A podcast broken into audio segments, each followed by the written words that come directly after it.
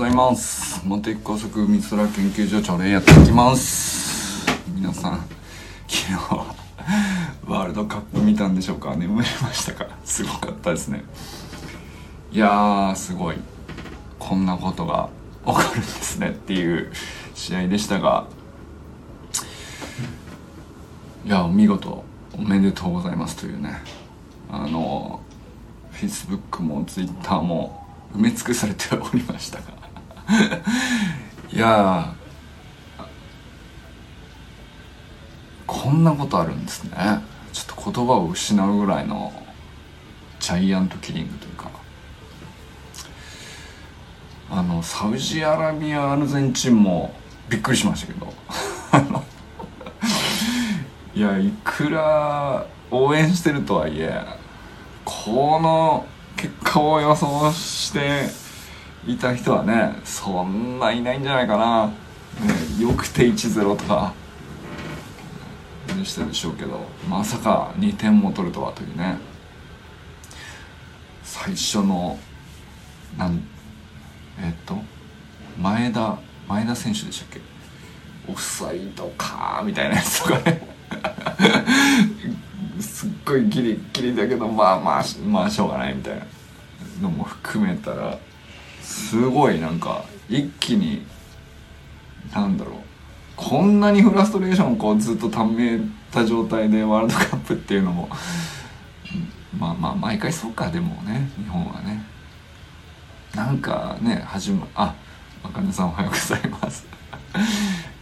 通勤中でしょうか。いや毎回ねなんか大会始まるまでえらいこうあれが問題なんじゃないかとかみんな期待してるから不安だとかこうこうした方がいいああした方がいいってこうわーわー言うっていうこと自体がねエンタメになってるっていうのもありますけど。だからまあ逆にその 辛口じゃないそのただの応援だけで始まってもいない状態でただの応援で盛り上がるって逆に難しいなと思ったりするけどね。でもあれ不思議ですよね。なんか延々なんかの辛口評価というか始まる開幕前まであれほどこうなんていうかここがダメなんじゃないあそこがダメなんじゃないってもうみ満ち満ちてましたけどね。これがいやだからああいう時のこう喜びをでっかくするためにこう積み立ててくれてたのかなっていうぐらいね。あのいやにしても本当にこんな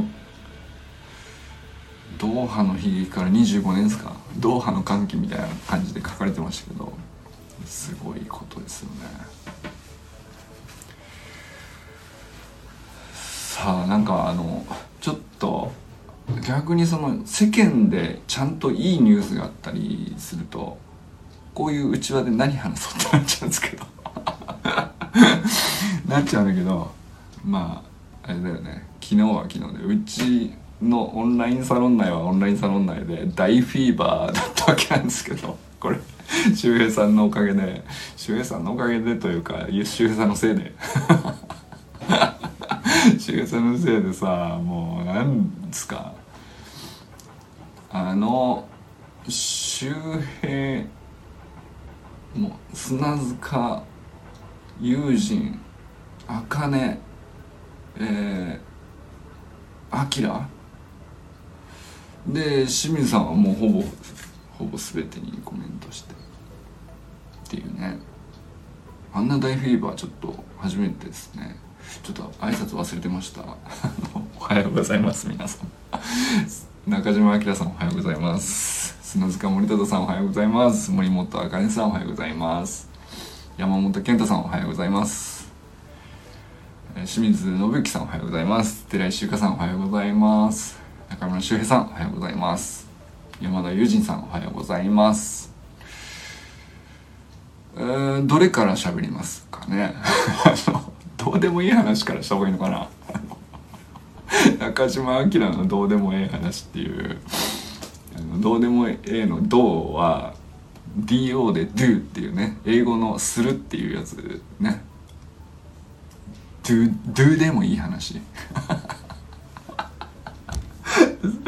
いやお見事ですね。なんかあの8人のサロンで5人が音声配信してるっていうあの類まれな状態になってるんですけど。いやだからさまあ4人例えば善くんね周平さんとか友人さんとかゆかさんとかって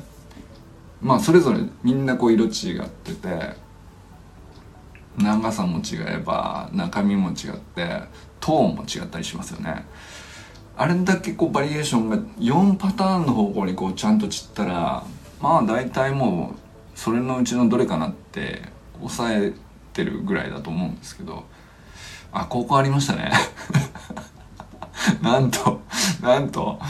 あの極限まで浅くどうでもいい話をするというねこれ難しいと思うよある意味。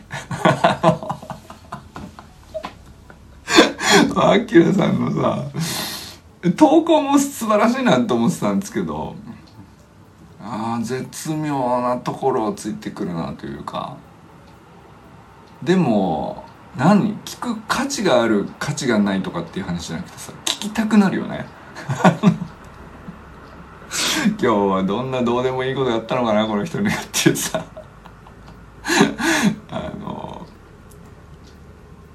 いやそっかそっか。あの昨日触れるの忘れてたよ。いじるの忘れてましたけどあのバモスの問題ね。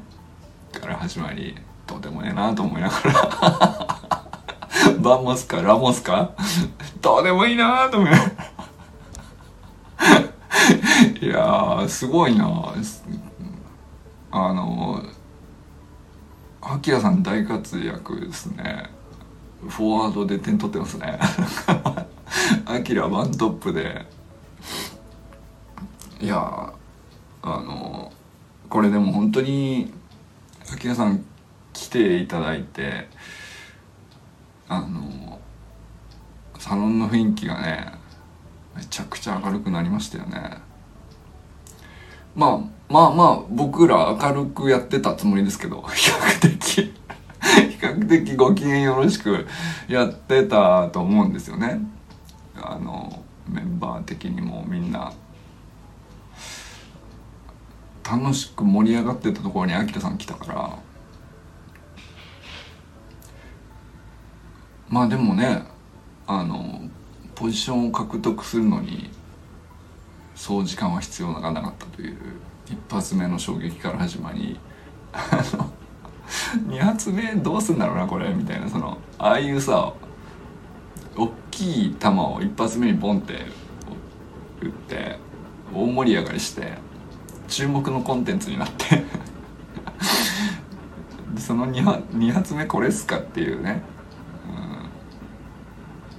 そのなんかしょうもなさかとかどうでもよさとかあのめちゃくちゃ重要なんですよね。あのハードルを意図的に下げるってめっちゃむずくて。これは本当に何ですかね。僕の場合その職業から肩書きが研究者ってなってるからあのもうそういうあ研究者なんですね。気象学者なんですね。先生みたいな肩書きをこうラベル貼られちゃうとなかなかそのこっちが思ってるコミュニケーションできないっていう。のをまあ長年やってきたんですけど僕は。だから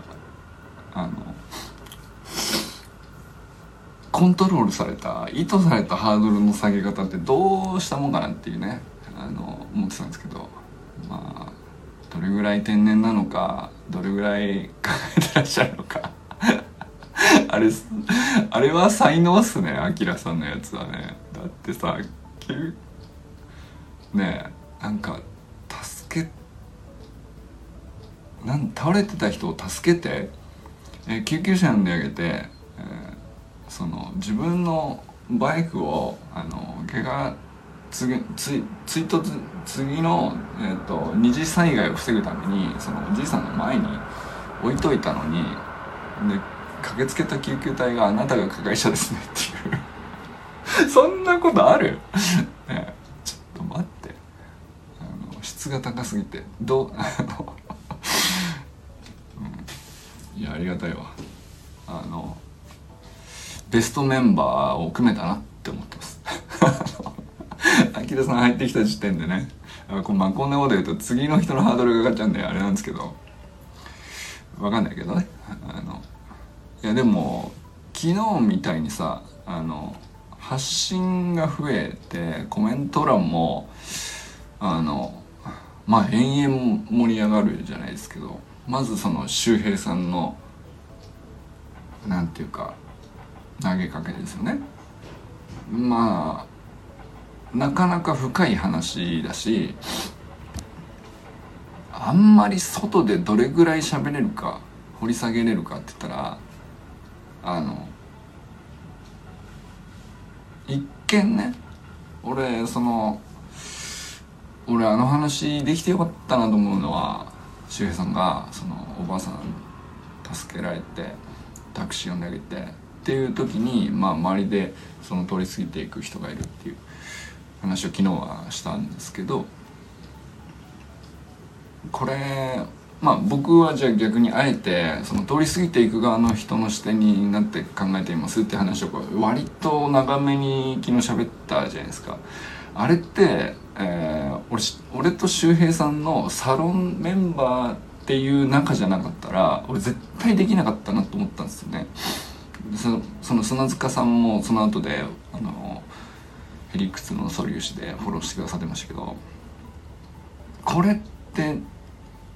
すげえこうなんていうか他でできないなと思ったのがあの周平さんは間違いなくうん素晴らしい行動を捉えたわけじゃないですか。でその上でだからああいう話するっていうのはまあ何だったらその下手を下手な言い方とか言い方うんぬんじゃなくて要するに僕と周平さんの付き合いの深さとか信頼関係とかまあだから砂塚さんも周平さんとの信頼関係があったからだと思うんですけどよほどじゃなかったらあの視点からものを見て考えるって下手したらさやっぱりその周平さん傷つけちゃうんじゃないかなみたいなこう怖さがあるんですよ。だから本当はあの視点で考えたいなと思いついたとしてもできないと思うんだよね。いやできないことしてんなっていうかその普通だったらこれ怖いよっていうね。こっち側の視点に立つっていうその要するに通り過ぎていく人の側のね。だから周平さんの側の寄り添った視点の方がうんまあそれが普通だしね、うん。周平さんが間違いなく素晴らしい行動で優しい世界の人でありで周平さんが感じた寂しさとかあのみんな同じ気持ちだと思うんですよね。確かにそういう状況だねと。そっち側の人にの目線で通り過ぎていく人を見た方がうん普通というか普通普通って言ったらあれですけどでまあそれからその周平さんにとってもまあホッとするでしょうし 仲間がいたってなんかね。だからその逆サイドの通り過ぎていく人の側の視点になるってめちゃくちゃこうエネルギーかかるっていうかよほど周平さんのこと信頼関係あるって信じきれてなかったら言えないしね。えー、それは砂塚さんもそうだったからあの視点を出したんでしょうし。であれをサロンの中で閉じてなかったらちょっと厳しいなって思ったんですよね。これ伝わりますかね？わかりますかね？はい、いやだからその僕サロンやっててもやってなくても周平さんとの付き合いってまあ基本ね仲良しだし信頼関係あるじゃないですか。美空研究所なんてあってもなくても良いオンラインサロンだと思うんだよね。世の中にとって今ね。まあまあそのたまたまサークルとしてこう、うん、立ててみたっていうそれこそこのサロンを建てること自体が実験的なところある中で、うん、まあそれに皆さんに付き合っていただいて2ヶ月やってきてるけど昨日のあの周平さんと僕のやり取り砂塚さんと、えー、周平さんのやり取りでそれに対してこう友人さんがさらにこう応答してで清水さんがこう一つ一つに対して確かにそうだよなっていうことをこう全部書いてったりあかねさんがその別サイドでコメントしたりっていうね。あの応酬がなんであんなにこう盛り上がって止まらなくなるぐらいすごかったじゃないですか。ちょっとさこの2ヶ月で一番、えー、コメントあったんじゃないですかねサロン内のこう、うん、コメントだけで済まないね。その中人さんに関してはこう放送で返すっていうね。放送で発信されたことに対して放送でコメント返すみたいなあのもう二重三重のこうなんていうのかコミュニケーションすっげえ深いコミュニケーションだなと思ったんですけどなんであんなこと起きたのかなっていうぐらいこれちょっと僕今まで体験したことないぐらいこう深いやり取りだったなと思ったんですよね。あれってまあだからまず周平さんがあ体験されたこと自体がまあなかなか得難いシーンではありますよね。でその得難いシーンで周平さんの対処がまた得難い価値のある行動だったと思うんですよね。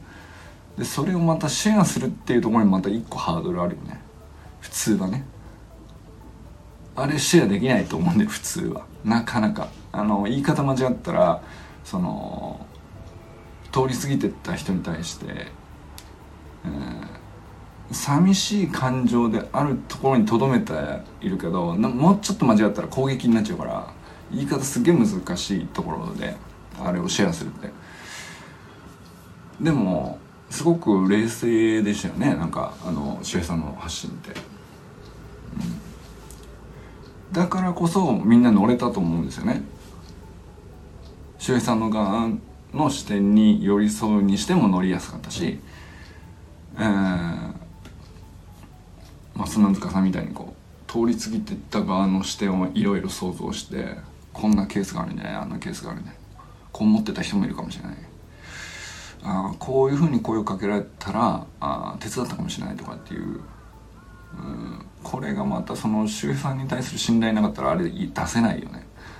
っていう。まあ、めちゃくちゃこううん見たことないレベルのディープコミュニケーションというか深いなと思いましたね、うん、いや本当にだから本当だったらね今朝の一大ビッグニュース日本代表のジャイアントキリングだけで話は済むところなんですけど僕の中では昨日の一日っていうのはあのどっちかというとそっちの方が大きくてこんなことが一日で起こるんだなっていうぐらいの、すごいコミュニケーションを見てしまったっていうね。そんな感じがしましたね昨日の。皆さん全員のコメントがもう何ていうのかな。優しかったし優しいだけじゃなくてやっぱ信頼感があるんですよね。うん。それはすごい思いました。ほんであかねさんが待望のねあかねさんが待望の育児学の種明かしですかねあれは。禅の種明かしみたいな感じですかね。あのー、なるほどと。もう本当に納得しましたよ。もう寝言は肥やしと。その一言だよね。もうもう名とはこうやし8文字だけで全て説明しきってるよね。うん。あだから善なのかと、自己満育児学ってこう学問として大きく広し風呂敷広げなくてもあの8文字で解けるようにこう全部伝わったというか。あそういうことか。はいはいっていうね。いやシンプルっていう。まあだからそれこそね周平さんのお話だってそうだと思う。揉め事は肥やしだと。いう話に帰着するあれだけこうでもあれだけこう四方八方に全部散らして全部深めて全部耕した上でもう一回こう固めた整備したみたいな状態のグラウンドでもう一回プレーするとしたらシンプルに「おめ事は肥やしですか」と。いやお見事。お見事ですね。そうなんだよね。だから善に不安がないのはそういうことなんですよね。揉め事は肥やしだとお母さんが思っていて慌てふっためいかない、うん、まあもちろんお母さんって、えー、常にね正しい対処するとは限らないけどでも基本的な姿勢としてうん。だ何でも解決してくれるわけじゃない大人が。けど基本的な姿勢としてお母さんはあの心配してないっていう心配してるんだろうけどなんていうの揉め事が肥やしだと捉えてるお母さんがあ自分の一番の味方であるっていう状態ですよね。あってことは大丈夫だなって善が考えるのも自然な話というか不安はないですよね善にとってね。でまあまあその具体的なエピソードも交えて話してくれましたけど、まあ、全部数字が取ってるというかあのこういうことがありました。こういうことがありました。こういうことがありました。っていう事実のあのまあ羅列っちゃ羅列なんだけどその揉め事は肥やして全部こうパッケージしたらすっきりまとまるっていうお見事なレスポンスが返ってきて言葉を失いました。なんですか？その盛り上がるかなと思ったんだ俺は。そのもうちょいさ。あ 友人さんおはようございます。あの中根さんの自己満育児学をの投稿が来たらああそういうふうに考えてらっしゃるんですね。なるほど。深いなみたいな話を俺は想像したんですけどあの参りましたっていうの揉め事肥やしっていう8文字でえー、まとめられたらグーの音も出なかったです僕は。はい。参りましたっていう感じでしたね。そして前の放送をその後聞くわけですよ。1日2回やってたよあいつは。昨日。よくわかんないけど。すげえな本当に。参ったよ。まあそういうことでしょうね。うん。揉め事をは肥やしってまあすごくこうある意味ポジティブに、えー、こう頑張って負荷をカロリー使って起きたことを前向きに捉えようとするみたいな印象ありますけど、まあ、それをこう前提にしておくと逆にねうんと普段のいらない負荷がかからないんだと思うんですよね全軍見てて思うんですけどね。余計なことで不安に思わない。っていうのが要するにめちゃくちゃ省エネなんですよね。だからその余ってるエネルギー好きなことにバンバン使えるっていうトライの数も増えるし 1日2回放送もできるんですよね。いやすごいな。いや昨日はだから逆にそのキャッチャーとして清水さんは一番忙しい日だったんじゃないですか。全部に返してたもんね。いや本当に、うん、キャッチャーがあんな忙しい人あるんですねっていうね。そんな感じですよね。うん、まあそこへ来てまたユージンさんがその動物の話ってなるとそのなんだろうな人の生き死にの話以上にこう客観的な部分と情が入る部分とこう両方あるんですよね。あの野良猫飼い猫、えー、虚勢避妊とか、えーまあ、社会問題として捉えるのか、えー、飼い主とペットの関係として捉えるのかあるいはその飼ってないんだけど餌やりたくなっちゃうみたいな、一人の人間の感情側に立つか、ああれはちょっとその掘り下げる方向がありすぎてねなんていうかどう捉えるかが本当複雑だなと思って。そのサイズとしてこう大きく社会全体として捉えたらこれが最適解じゃないっていう風にも見えるし、えー、じゃあこうこうだんだんこう寄ってってある餌をやっている人対もらっている猫みたいなその瞬間で捉えたらそれ分かるよねってなるけどその猫の時間軸をこうバーッと伸ばして丸1年経ったらめちゃくちゃ増えちゃうじゃんっていうでそれに対するこう責任を本当その餌をあげてる瞬間の人間の側はイメージできてないから責任があることを知らずに餌をあげてるわけじゃないですか。でまあだから例えばユージンさんがその説明するとして言葉として理解できても腑に落ちてないというか腑に落ちてないのかもしくは理解はしてるんだけどやめられないのか。あまあ依存みたいなもんですよね。まあそれこそ依存だっていろんなこう軽い思いあると思うんですけどなんていうの甘いもんずっと食べちゃうっていうのもあればさ、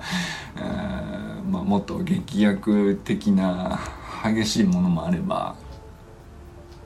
行動に対してのその社交性みたいのでずっとやり続けちゃうっていう依存もあればいろいろあると思うけどまあでも何らかその分かっててもあげちゃうのか、えー、言われても言われてもイメージができなくて分からなくて結局あげちゃうのか分かんないですけどまあその猫に餌やっちゃうっていうことによってその人は何かし何かしらのこう報酬というか心の報酬ですよね。その自分の存在感に対してこう肯定的な意味を感じるにはこうするのが一番手っ取り早いみたいなことかもしれないし。とかね。まあそんなそんなので言ったらこうあれ視点というか掘り下げる場所がテーマがありすぎてうん。まあ1回2回では受け止めるのが大変なテーマだなとも思いましたけど友人さんの話で。あだからその最初ねその友人さんの放送ってどんなかなと思ってたんですよ僕ね。獣医師さんってこういうお仕事なんだとかまあその飼い主さんとこういう対話があるだろうなとか、まあ、その辺のまあ感じ獣医師として感じることっていうのはいろいろお聞きできるだろうとまあ期待したわけですけどうんでそれは確かにあるしなんていうか一つ一つなるほどなって思って聞いてたんですけど昨日のディープな話ですよね。でもなんかその遠い話かって言ったらあ自分から遠い話かって言ったらあまあたまたまその野良猫に餌をやってる人は僕の住んでる場所にはいないけどどこにでもいそうです。だし何だったらハートに餌やるぐらいだったらありそうじゃないですか。でそれって何なんだろうなとかイメージつきますよね。こう問題を自分ごとにしやすいというか。すごく、うん、重く広く深い話なのだけれども実際にはめちゃくちゃ身近にこうイメージできるものがすぐ目の前にあって。でそれについて考えたこともなかった自分がいるっていうのにねなんか昨日の友人さんの放送聞いててあ2回聞いちゃいましたけど。1回で受け止めきれなかったですね。そういう意味ではね。いやまあなんかそんな感じでこう本当昨日はある意味その動きの予定としてはねあのジム行って帰ってきてゆっくりしてたんですけど頭がめちゃくちゃ忙しかったですね。なんかサロンの中の往復が高速でわーってなっているのと同時に一個一個がまあだから清水さんのコメント一つ一つもそうだしみんなそのユージさんも周平さんも 砂塚さんも茜さんもそうなんだけどさなんかこういい球をバンバン投げるじゃないですか。すげえクオリティだなと思いましたねなんか。うん。でこれがまたなんていうのこハイクオリティだからその表に出ていってどうな表に出してどうなのかっていうといや確かにこれ内側だからこうなるなっていうところは多分にあってその8人の絶対的な仲間がいて絶対的な信頼感があって、えー、集ってるめちゃくちゃそのもうすごいパワーを感じましたねなんかね。あこの人数バカにならないぞっていう。そのあんまり結びついてない100人よりあのなんだったらそのめちゃくちゃパワフルですよねなんか。ものすごい連携というかパス回しのこう巧みさというか。でそんなにさ 僕戦術的にやってるわけじゃないじゃないですか。サッカーであえて置き換えますけど。戦術を展開して「お前あっちなあんたそっちね。じゃあ最後にアキラさん決めてね」みたいなさ。そんなんしてないんだけどさ。あのみんなこう自律的に自由に動き回りつつあのでもセルフィッシュじゃないこう動きというかあの巧みなこうトライアングルでパスをこうくるくるくるくる回しながらこうなんていうかどこに近づいてるのか分かんないけどなんか前に進んでますよね。すごいなんなんだろう。まああえて言うとより優しい世界ってどっちだろうみたいなことだと思うんですよね。大きくしとけば。大きなゴールをこう置いとくとするとそっちかなと思うんですけど。そっちに向かってまあ目の前の問題で自分ごとにできることで、えー、深めたりあえて下げたり、えー、前にこう大きく蹴り出したりみたいなことをやりながらぐるぐるぐるやりながらさちょっとずつちょっとずつなんかこうより優しい世界ってなんだろう考えるだけじゃなくて実現に向かってるっていうか、うん、多分ね。その行動に移してると思うんですよ。周平さんは実際行動に移したし、えー、ユージンさんは実際活動されているわけだし。でそれをなんか間違いなくこうシェアすれば必ず背中を押してくれてバックアップしてくれてちょっと取りこぼしても必ず拾いに来てくれるみたいなあの安心感でこう前に進んでいけるっていう、まあ、そういう8人になってるんじゃないかなっていうふうにちょっとねかんまあだからそういう意味の考えをこうちょっと昨日は思ったりしましたね。はいということで今日はもうあ結構過ぎてしまった。まあちょっと深かったんで昨日の話が。話すこといっぱいあったんですけど。まあということでね今日も一日皆さん今日はね誰と笑いますでしょうか。ということで皆さん今日も良き一日をお過ごしください。じゃあね。ゆうじさんありがとう。